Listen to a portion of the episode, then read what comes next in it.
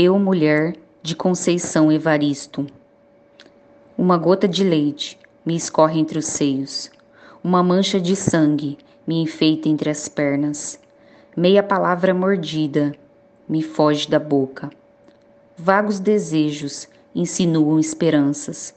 Eu, mulher, em rios vermelhos, inauguro a vida, em baixa voz, violentos tímpanos do mundo.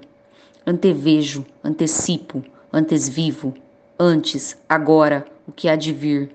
Eu fêmea matriz, eu força motriz, eu mulher, abrigo da semente, moto contínuo do mundo.